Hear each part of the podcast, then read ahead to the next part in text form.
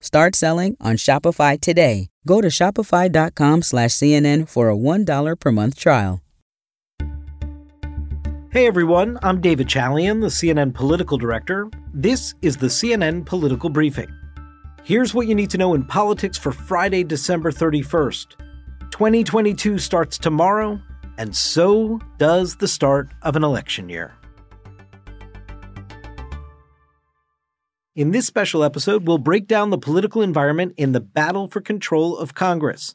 So, just a little Schoolhouse Rock Live review for everyone. The entire House of Representatives is up for election this year, and a third of the United States Senate is up for election this year. And what's important to remember when you think about the outset of this election year, this midterm political environment, is that you are dealing with the most narrow congressional majorities of our lifetime. Nancy Pelosi has 221 Democrats in the House. There are 213 Republicans. She can't afford to lose more than three Democrats on any vote. And in the Senate, it's a dead tie 50 Democrats, 50 Republicans. Vice President Kamala Harris, as you know, casts that tie breaking vote when needed. But as we saw throughout all of 2021, any one senator can make an enormous difference in terms of the ability to get anything passed through the United States Senate. When you're in the United States Senate and you're a president of the United States and you have 50 Democrats, every one is a president. every single one.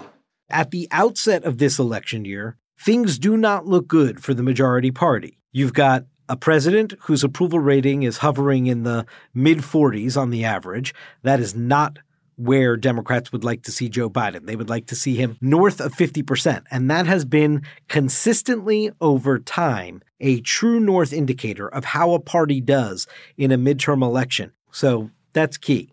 Also, historically, you note the president's party doesn't tend to do very well in the first midterm elections. Just look at 2018 when Donald Trump was president and the Democrats took over control of the House of Representatives, winning some 40 seats to do so. Or take a look in the Obama presidency at the 2010 midterms.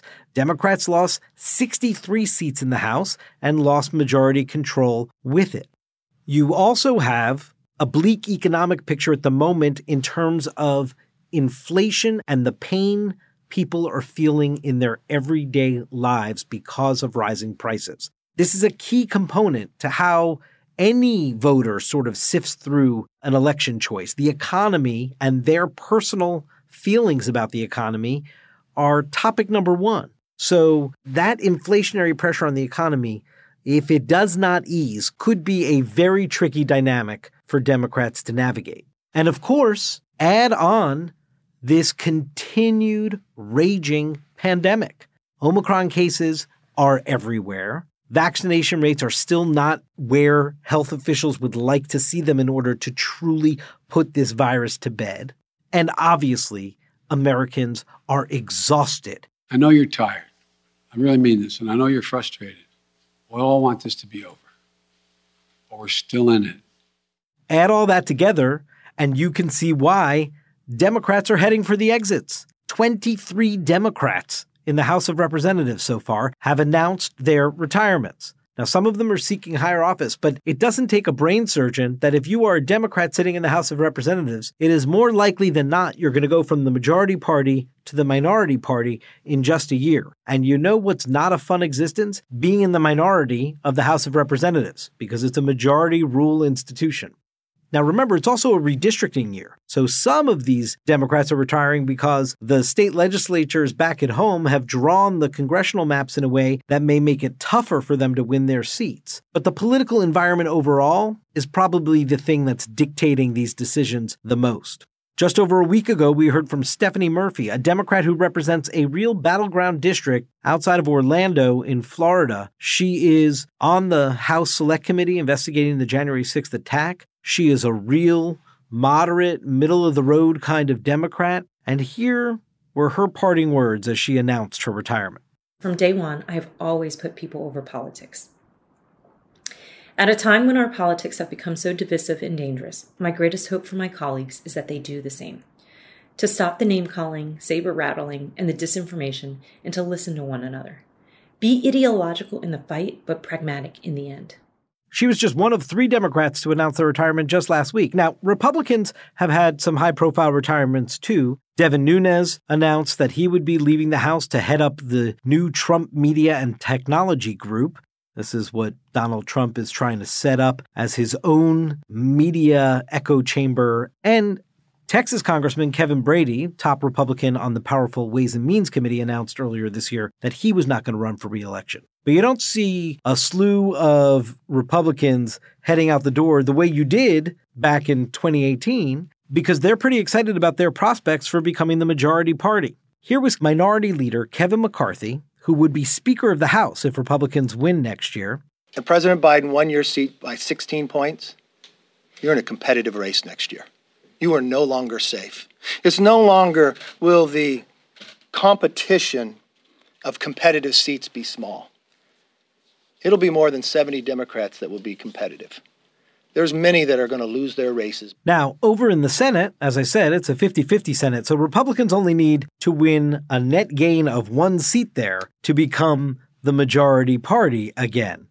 Where might that happen? Well, if you take a look at the map, Democrats have to defend their four most vulnerable incumbents. That includes Maggie Hassan of New Hampshire, Catherine Cortez Masto of Nevada, Mark Kelly of Arizona, and Raphael Warnock of Georgia. If Democrats are able to hold all four of those seats, even if they don't pick up a Republican seat, they're likely to maintain their 50 seats in the U.S. Senate. Republicans have to defend at least two seats that are in states that Joe Biden just won a year ago in the presidential race. Pat Toomey is retiring from his Senate seat in Pennsylvania. And another critical battleground Senate race will take place in Wisconsin. Again, a state that Biden won by a razor thin margin. Republicans are feeling pretty good about being able to hold on to the Ohio Senate seat, the North Carolina Senate seat that are now vacant due to retirements. And Marco Rubio is feeling pretty good about his chances at getting reelected in Florida, a state that has been trending more Republican of late than a true toss up battleground state. Look, I've always known that my opponent for the Senate was going to be a far left liberal Democrat. I'm looking forward to this campaign because it's going to offer the people of Florida a very clear difference. In 2022, Florida is going to have a choice between two very different candidates and two very different records. Of course, elections don't happen in a vacuum, and candidates and campaigns matter. Donald Trump worked hard to recruit the former football star Herschel Walker into the Georgia Senate race, and he got him in the race, gave his endorsement almost immediately upon Walker's entrance into the race. But it is not without concern among some Republicans in Washington that Walker may not be the best candidate that the party could have fielded nonetheless. McConnell's endorsed him, they've coalesced behind him, despite the fact that he has talked about his past of combating depression and dealing with allegations of abuse against his wife. For Walker's part, he entered the race by trying to portray himself as the very essence of the American dream. I'm running for the United States Senate. I'm a kid from a small town in Georgia who's lived the American dream, and I'm ready to fight to keep that dream alive for you too. Another first time celebrity political candidate is making a run for it in Pennsylvania, Dr. Mehmet Oz of the Dr. Oz show. And he's using his medical credentials to draw a contrast of how he would combat COVID versus the way he sees Washington failing to properly combat COVID front and center in his campaign. He's also trying to tout his conservative credentials. Pennsylvania needs a conservative who will put America first, one who can reignite our divine spark bravely fight for freedom and tell it like it is. That's why I'm running for Senate. One place where Republicans did not get their preferred candidate to enter the race is in New Hampshire. Governor Chris Sununu has decided to seek reelection as governor, to not run for the Senate, and that was a big blow to Republicans' chances in New Hampshire at trying to defeat the Democratic incumbent there, Senator Maggie Hassan. She is still going to be in a tough reelection battle, but it got just a little bit easier for her when the state's most popular Republican, the governor, chose to take a pass. And of course, you see an overlay of the Senate map and the presidential battleground map, right? The states I mentioned that we're going to be watching that will determine control of the Senate Georgia, Arizona, Pennsylvania, Wisconsin. These are presidential battlegrounds.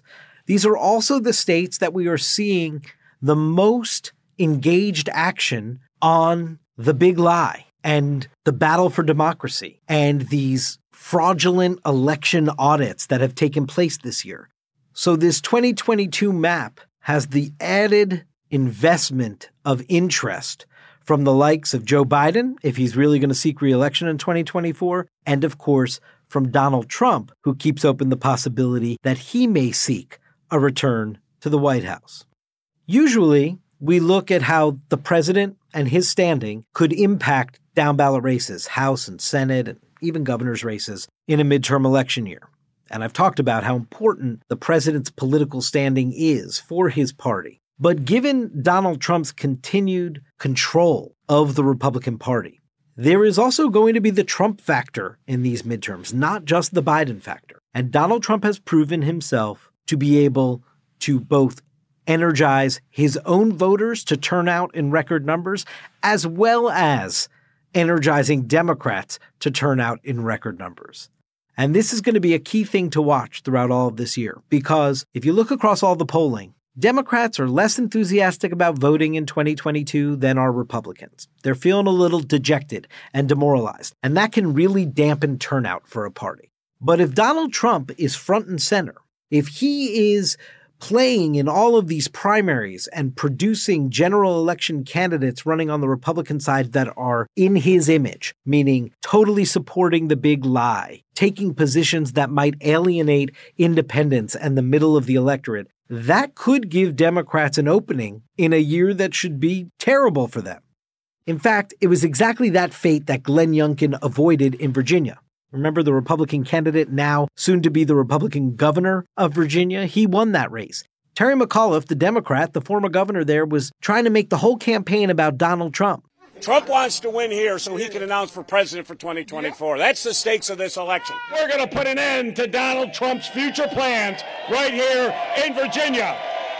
And that didn't work because Youngkin refused to run as a Trump Republican. He kept Trump at arm's length, and Trump obliged. Now, I don't know if in 2022, in all of these Senate and House races, especially in states that Donald Trump would absolutely need to win if he's going to make another run for the presidency, is he going to just say, okay, you Republican candidates can keep me at arm's length. I won't show up. That seems like a tall order for somebody who still wants to be at the center of American political life.